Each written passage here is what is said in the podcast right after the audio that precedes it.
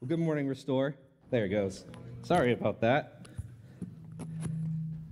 So, uh, if you're just now joining us this morning, welcome. Uh, my name is Justin. I am uh, one of the pastors here at Restore.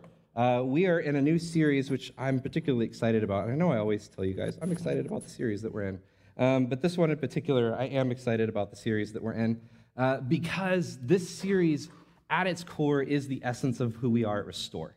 Okay? Like, as a church, who we are as a people who follow Jesus, love Jesus, and know Jesus, this series in particular is shedding some light on uh, for our just like spiritual and cultural and church formation as people.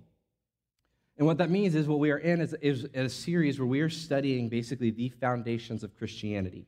We're doing this through a creed called the Nicene Creed. It was a creed that was formalized by the church uh, only a few hundred years after Jesus. It's the first time and the only time in the church's history where the church, north and south, east and west, got together and said, as Christians, this is the hope that we have. As Christians, this is what commonly unites all of us. This means that there's going to be differences culturally, there's going to be differences theologically, there's going to be differences in conviction, uh, but by and large, these are the things that hold us together as believers. Okay, so, so one of the ethos of Restore from the very beginning, one of the things that Nicole and I feel very strongly about and have spent much time um, wrestling with and trying to figure out how to uh, cultivate and form in us is a church that makes space for people from different backgrounds and even different theological convictions to come together and worship as one in Jesus. To worship together uh, and to be able to say, I might see this issue differently than you, but I respect you and I love you, right? And this is something that we have, we, this is, might be where we diverge, but here's what it is that we have in common. Why this is so foundationally uh, important for us uh, is that this allows us to love better.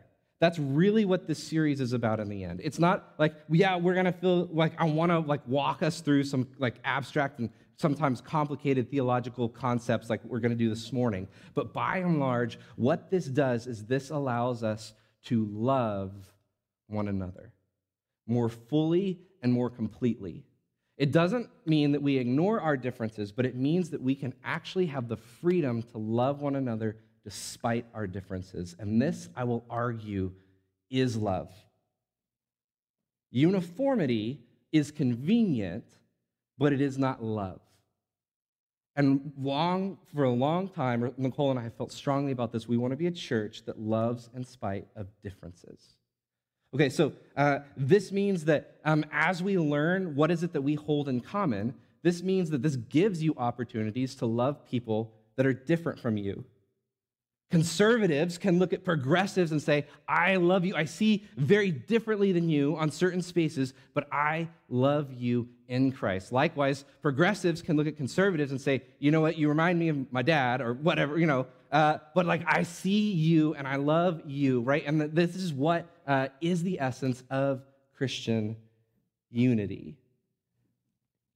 The second thing that this does in the series is it actually for, keeps us from being persuaded by every fad and every trend that goes into Christianity. So, Christianity, particularly in America, I believe gets seduced and kind of wrapped up in all kinds of cultural trends, all kinds of sexiness and pastors and like charismatic, like big churches, all of these things uh, persuade people to follow, like, this is who Jesus is, this is his heart, this is what it looks like to follow Jesus.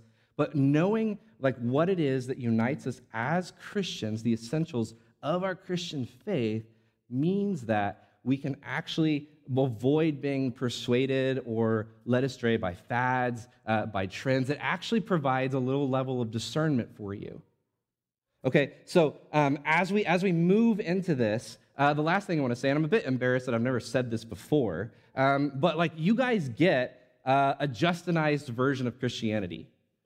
Like you just do. Like there's no way for that not to happen, right? Like any social scientist, and that's where I come from, the social scientist, but even in the hard sciences, this is also taught. Like there's no such thing as not having a confirmation bias. This is why you have peer reviewed journals. Nobody can approach something completely neutral. We are completely made up of our backgrounds and our histories, things that have been said to us in the past, truths that we've always assumed, truths that we've always heard taught. Like we're a, we're a mixed bag of woundedness and brokenness and confidence and pride. Like all of this creates bias. Right? No social scientist worth their grain and salt ever says, I can go to a set of data and look at it entirely neutral.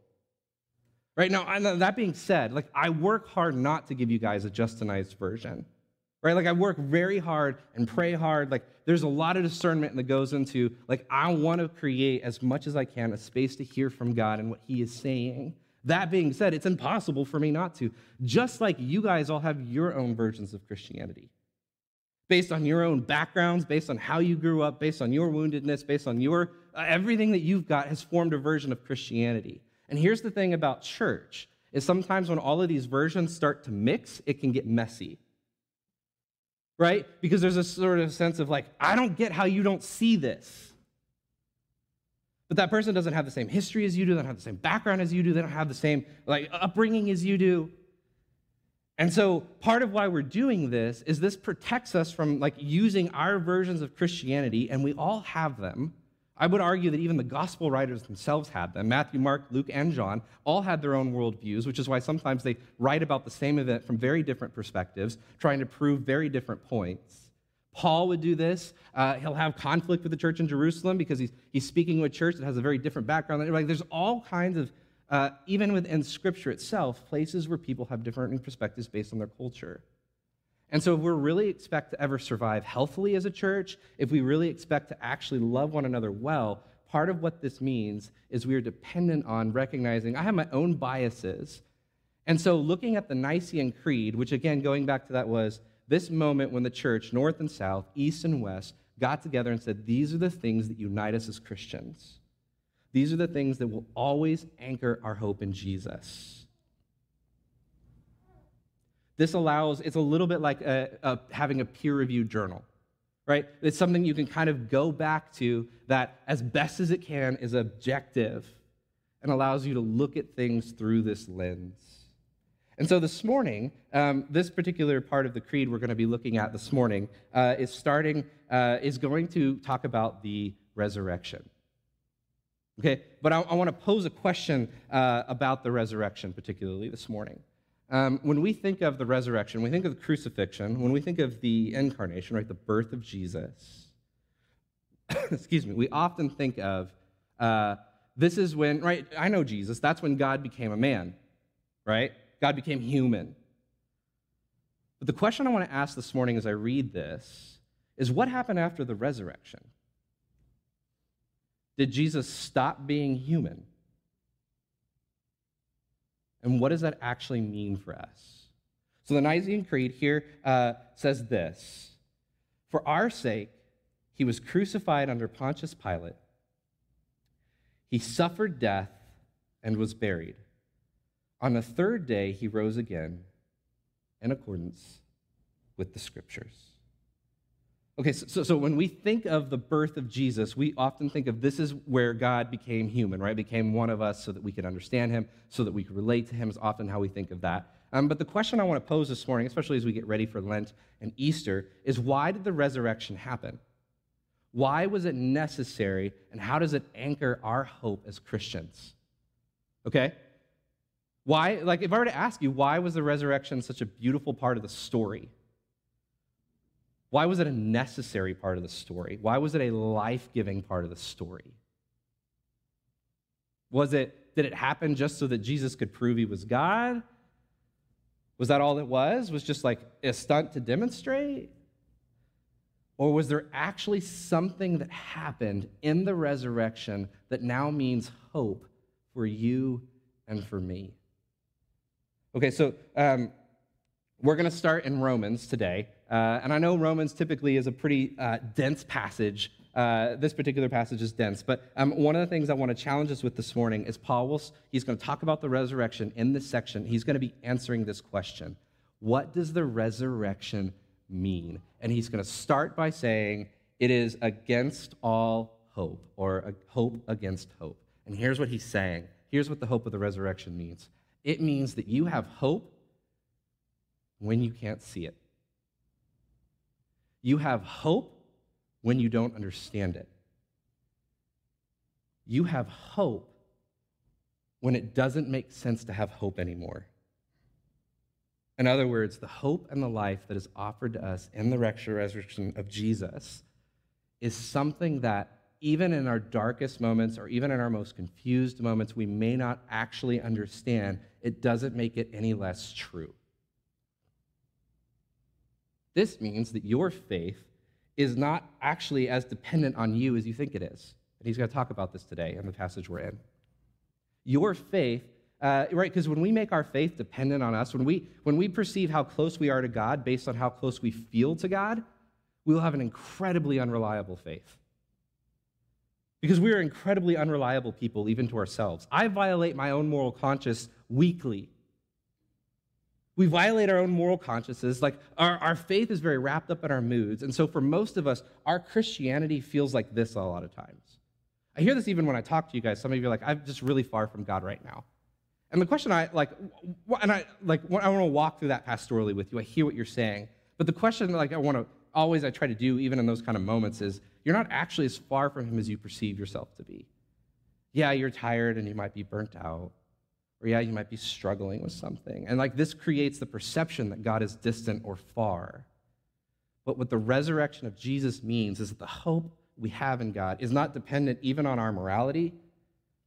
It's not even dependent, and we'll walk, I'll walk you through this this morning. It's not even dependent on the quality of the faith that we feel like we can produce. It's actually entirely dependent on the quality of the faith that God produces in us as a gift. Uh, Lastly, here's what this means in this passage this morning. With the resurrection of Jesus, it means learning to hope, learning to see the world upside down. It means that what actually matters in the world now, while you're in the world, won't make sense to you. But because of the resurrection of Jesus, following Jesus in the way of Jesus actually opens us to begin to see the world differently. Our values begin to change what we think is important begins to change. What we begin to define as success begins to change. And all of this is tied to the fact that Jesus was raised from the dead. It redefines everything for us and anchors our hope. It means looking for heaven when all you see is earth. We'll talk a little bit more about what I mean by that. But it means always aware of the fact that you are nestled in the protection and the love and the grace and the goodness of God because of Jesus. Despite your circumstances, you will always be anchored in who He is and His love for you. Which means that even around, when you look around and all you see is death, you can know that there's life working. This is what resurrection means. Let me read the passage for us, and then we'll, we'll, I'll pray and we'll get started this morning starting in, uh, we're going to be in Romans chapter 4. We're going to be starting in verse 18. Uh, the words will also be behind me on the screen. Against all hope, Abraham, in hope, believed, and so became the father of many nations. Just as it had been said to him, so shall your offspring be. Without weakening in his faith, he faced the fact that his body was as good as dead, since he was about a hundred years old and that Sarah's womb was also dead. Yet he did not waver through unbelief regarding the promises of God, but was strengthened in his faith and gave glory to God, being fully persuaded that God had power to do what he had promised. This is why it was credited to him as righteousness.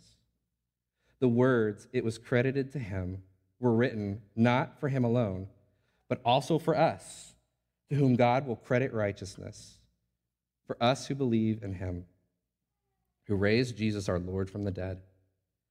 He was delivered over to death for our sin and was raised to life for our justification. Let me pray for us and we'll get started this morning. Father, we love you. we need you. Would you be with us for these next few minutes as we unpack a very complicated and theologically dense passage um, that elaborates hope for us uh, in ways that we need it. Father, for those of us this morning that are feeling unanchored in you, who feel like we have run you off or we're not close to you or it's difficult to understand you, would you be present with us? We need you, Father. We love you. We pray all of these things in your name. Amen. Okay, so I recognize here you're like, wait, we were talking about resurrection, but this entire passage was about Abraham. What's going on there? Um, so Abraham's actually, so what Paul's doing is he's tying in the story of Abraham to the hope of the resurrection here. This is how he finishes. Uh, raised to life for our justification. This is where Paul's driving this entire passage. Uh, but he's, so a little bit about Abraham's backstory. If you don't know who Abraham was, uh, Abraham was essentially one of the early uh, characters in the Old Testament who God came to and basically said, I'm going to use you to bless all people and all nations of the earth. And he pulls Abraham out of the world that he lives in and shows him how to follow him, shows him and his wife Sarah how to follow God, how to be faithful to God, how to be obedient to God. Uh, and so, one, at one point, though, in this whole narrative, God promises Abraham, as we read here, uh, once he's 100 years old, hey, you're going to have a child, you're going to have offspring, you're going to have an heir. And Abraham says, This is impossible. I'm 100 years old. We don't know how old Sarah was, but we assume somewhere around there as well. Like our, our like window for creating and producing offspring or heirs has long been God, gone. And so, right here in this moment, and this is the theme of resurrection, like this is the theme of crucifixion that Paul's driving at here, is it's in this moment that Paul has brought, or that God has brought Abraham into a space where he can only be supported by God's word to him. God's promises to him, God's guarantee to him, who God's character is, God's faithfulness to Abraham. In this moment, Abraham can only be supported by this. There's no ability, there's no will, right? No matter how much you will at 100 years old, you cannot produce fertility. And so, what Paul's point here is, is when we begin to think of resurrection, we need to realize something. We need to come to a space where we realize that God has brought us into a space where we can depend on nothing but Him and His character and His goodness. So he brings Abraham in the space that John Calvin writes. He says, Everything by which Abraham is surrounded with at this moment conflicts with the promises of God. Okay, so th- this, is, this is the part that uh, is frustrating for us. Because very often, the way that God works in our life, very often, the way that He loves us, cultivates faithfulness in us, the ways that He shepherds us, the ways that He's involved in our life, will not make sense to us. Our inclination when God is working most will be like Abraham to realize, wait, is to look and go, I'm 100 years old. There's no possible way. None of this makes sense. And so it looks like here, what Paul's done is he set up an impossible standard of faith. So, like, I've got to be like Abraham and have this super faith and never doubt God and never call into question the promises of what God is saying. Uh, and I want to look a little bit closer at that because I don't think that's actually what Paul's saying here. Um, and here's what I mean by that this faith that Abraham has that is unwavering is something that Paul will emphasize actually didn't come from Abraham, it was gifted to him by God. Okay, so uh, starting in verse 21 being fully persuaded that God had the power to do what he had promised, this is why it was credited to him as righteousness. And so Paul will elaborate on this. This word's credited to him is important here. The words it was credited to him were written not for him alone, but also for us to whom God will credit righteousness. For us who believe in him, who raised Jesus our Lord from the dead. Okay, so, so that word credited uh, can also be translated worded. Okay, so at first it looks like Abraham produced a really good quality faith, and God looked at it and was like, approved. You get credit, right? That's kind of what we think of as credit, right? Your credit scores, your faith score, right? You have a good enough credit score, you get approved for a house. Good enough faith score here, you get approved for a kid, right? That's kind of how we can kind of read this passage. But that word credited actually can also be translated worded. I think it's actually, it makes me sound really snobby when I'm like, I don't know why your translators didn't work, translate that. Um, I don't mean to sound snobby with that, but I do think that the word worded here helps capture the essence of what Paul is saying more. Because when God speaks words something, he speaks it into existence. He creates nothing. From nothing, he creates beauty, right? This is God spoke, let there be light, and there was light. So Paul's drawing on this theme that God will take brokenness and darkness and chaos and speak beauty and life and goodness into it. So when he says this has been credited to him as righteousness, what he's saying is God has worded or created in Abraham righteousness. And this righteousness that Abraham now has, because God has created it in him, is allowing Abraham to endure when it doesn't make sense to endure. Because God is creating, God is crediting inside of Abraham something new. This faith is producing in Abraham a love and a devotion and an obedience to God that allows him to endure when it no longer makes sense for him to endure. Going back to our original, as, a, as we started the sermon, uh, one of the things I want to point out is so much of our faith journey, so much of what is resurrection, is looking around and not seeing God working and realizing He's been working powerfully all along.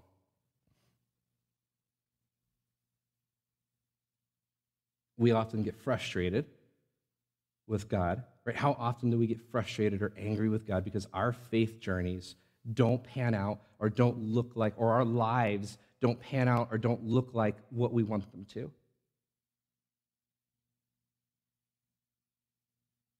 And as long as we feel uh, that God has let us down, right? This, this, is the, this is the conundrum of faith, by the way. This is the, this is the paradox of faith. This is the struggle of faith. This is what God's producing in Abraham, and this is what we will struggle constantly to produce and in ourselves, like constantly look for as God produces it in us, is this struggle to recognize even when my life looks very disagreeable to me, it is not an indication that God is not working out favorably in my, like working out my circumstances favorably.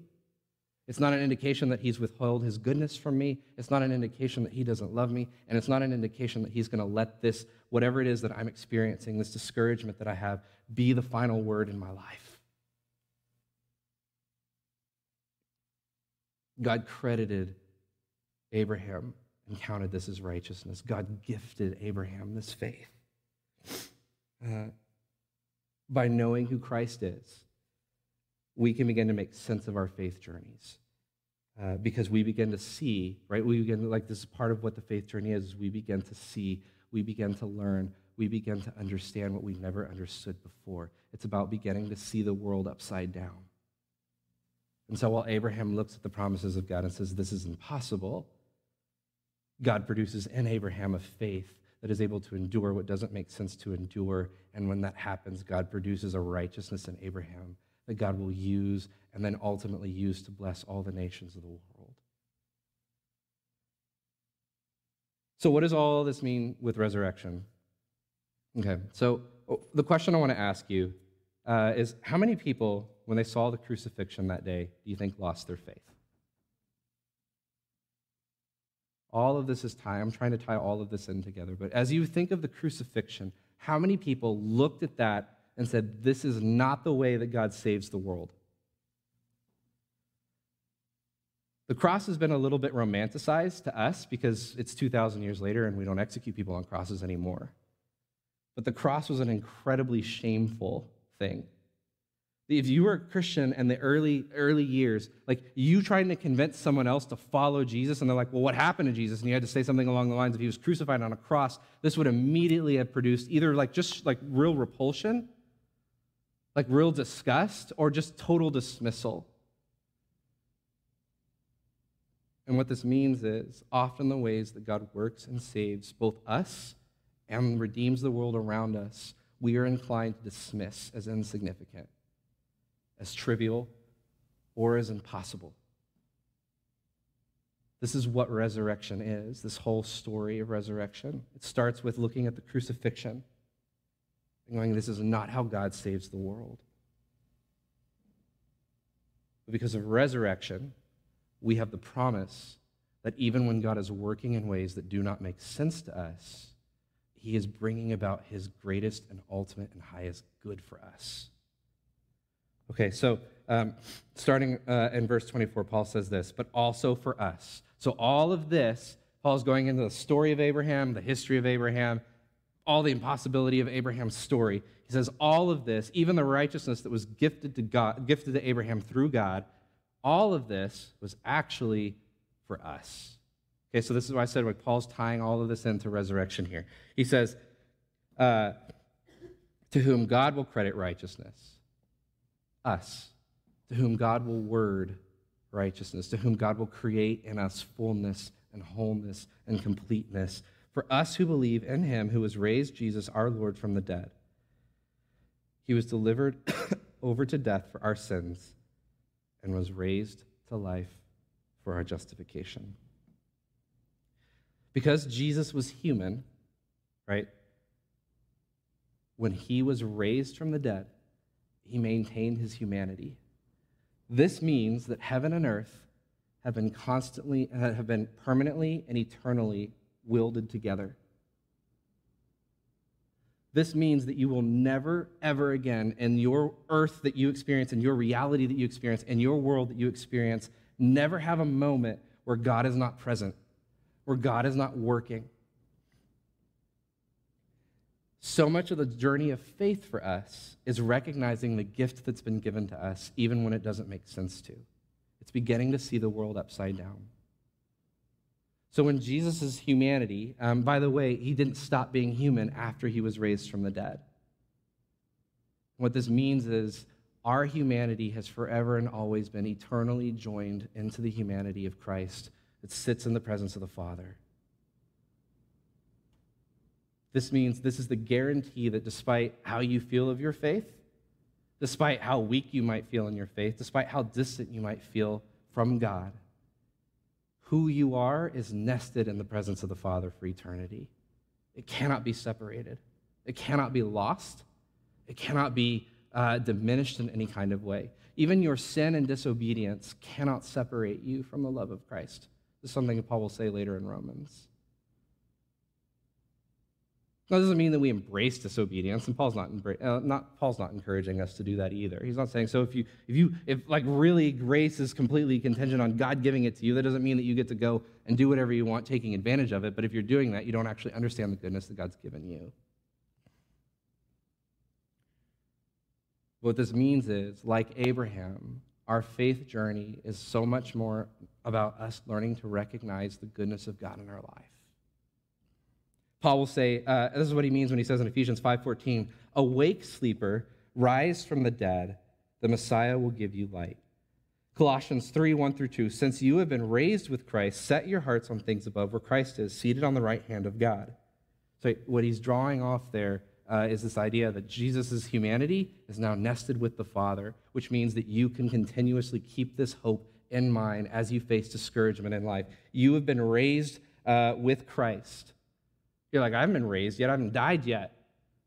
What Paul's saying is the hope that you have is now nestled safely in Jesus, who united himself to you. And now, because Jesus is in the presence of the Father, God's presence with you will never be defeated, it will never be destroyed, and it will never be repulsed, even by you.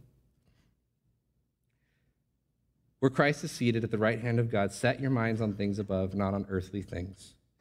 Okay, so um, what Paul is saying here as we get ready to close is when he talks about setting your mind on earthly, not on earthly things, but on things above. This typically gets thought of as like, this means we should like abstain from the world, right? We should like hands off, like step back. Let's set our mind on getting to heaven. But that's not at all, that's actually the exact opposite of what Paul's saying here. He's saying because Jesus is, his humanity has been invested in the Father, earth has now been permanently joined to heaven. And when Jesus' return, heaven will be permanently joined with earth. This means that our world and our realities have infinite value to God now. The world itself is not something that's going to be discarded. Rather, it's something that has been safely and eternally nested in the presence of the Father. And when Jesus returns, he brings heaven to earth with him. This is why Paul says in 2 Corinthians 15 20, Christ is the first fruits. Okay? The work of Jesus on the cross, being raised from the dead, secure in the eternal presence of the Father, is the first fruits of you and me. Christ didn't stop having things in common with you and me when he was raised from the dead. He didn't stop to being, go back to being only just God. What it meant was we have the same future that Jesus has now. He's the first fruits of us. And so I know that this morning the sermon is probably a lot more theological than I'd like it to be, um, but there's, there's something here that I want us to grab, and it's this hope that is not dependent or contingent on our circumstances or our feelings or our moods or even our sin or our ability to conjure up faithfulness to God. Our hope is secured in Christ, who is seated in the eternal presence of the Father, the right hand of the Father, as Paul will say. This is, by the way, the kind of faith uh, that early Christians were able to die for. Right? So we repeatedly don't wrestle with this because most of us aren't thinking about do I if I have my faith will I die? But this was the thing that gave many of the Christians, these words here in particular, gave many early Christians the courage to face lions in an arena because they knew that no matter what happened, they were secure in Christ, who was their first fruits. So, what that means for us uh, is that our humanity has ever been joined uh, in heaven because of Christ. This gives our world tremendous value. Okay, this means that our goal as Christians isn't to duck and cover until we get to heaven. It's not about getting to heaven, it never was. It's about heaven coming back to earth in Christ. This means we have to start seeing earth as we see heaven. We have to begin to start recognizing earth as run in the way that heaven will run. This means in passages where Jesus says things like, lay down your life. Right? These things that don't make sense to the world or how we define success, what we begin to do is we begin to see the world from a different lens and a different perspective. What we begin to realize is the way that the earth runs and the power structures and the, and the things that control the world now are no, actually not the things that give it life anymore because of Christ's resurrections. Right? This means when a young black man is killed in police custody, murdered, right, there can be a sense of this is not the way it's supposed to be. This brings us to a sense of there needs to be justice. When we look around we see homelessness, when we see poverty, all of these things, what, what, what this should do for us is begin to give us a sense that, wait, Earth is no longer in charge, heaven's in charge. Heaven's running things now. The source of all that is life on earth is heaven. And there are going to be spaces where that doesn't make sense, and we will really struggle to see that. But this is why Paul wants to correlate. This is why Paul wants to connect all of this to Abraham's story. Most of the, most of the way that you see heaven running earth will seem impossible to you. Most of the way that you understand God's presence in your life will seem impossible to you. Most of the way that you see, you think heaven should be running earth, you'll see as a far cry from how it actually is. But this does not mean that God's not working. It does not mean that He's not moving. Heaven is now the control center for earth. And so part of our faith journey is learning to see that. Uh, I love what N.T. Wright said. He said, we, we can, if we choose, screen out the heavenly dimension and live as a flatlander. What he's saying is, we, we can, if we choose, to still buy into the way that the world supposedly runs, with the way the power structures run, with the way um, getting ahead works, with the way, um, right, all the ways that the world works. We can buy into that still, or we can begin to see that we're buying into a system that will eventually go bad. This is why when Jesus says, Love your neighbor as yourself, or lay down your life, when your enemy mistreats you, offer them a gift. These things don't make sense on an external level because it's not the way the world runs. When your enemy mistreats you, you don't offer them a gift. But what Jesus is trying to get us to see is the way that the world is working is now being turned upside down because heaven is in control, because the humanity of Jesus representing earth and all of us, has been united to the presence of the Father. This is why Paul says, awake sleeper. Uh, I use the analogy often. I, I do think that faith um, is a lot like learning to listen to the one that loves you. I also think it's a lot like having, excuse me, your eyes adjusted when you're in a dark room. When the God of infinite light steps into your dark reality, it takes a minute for our eyes to be adjusted. So much of our faith journey is learning to re see and have our, our, our hearts reshaped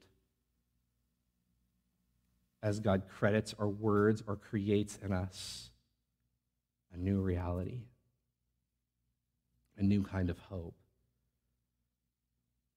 that helps us surrender, that helps us let go, that helps us uh, trust that He is working even when we don't see or understand how He's working.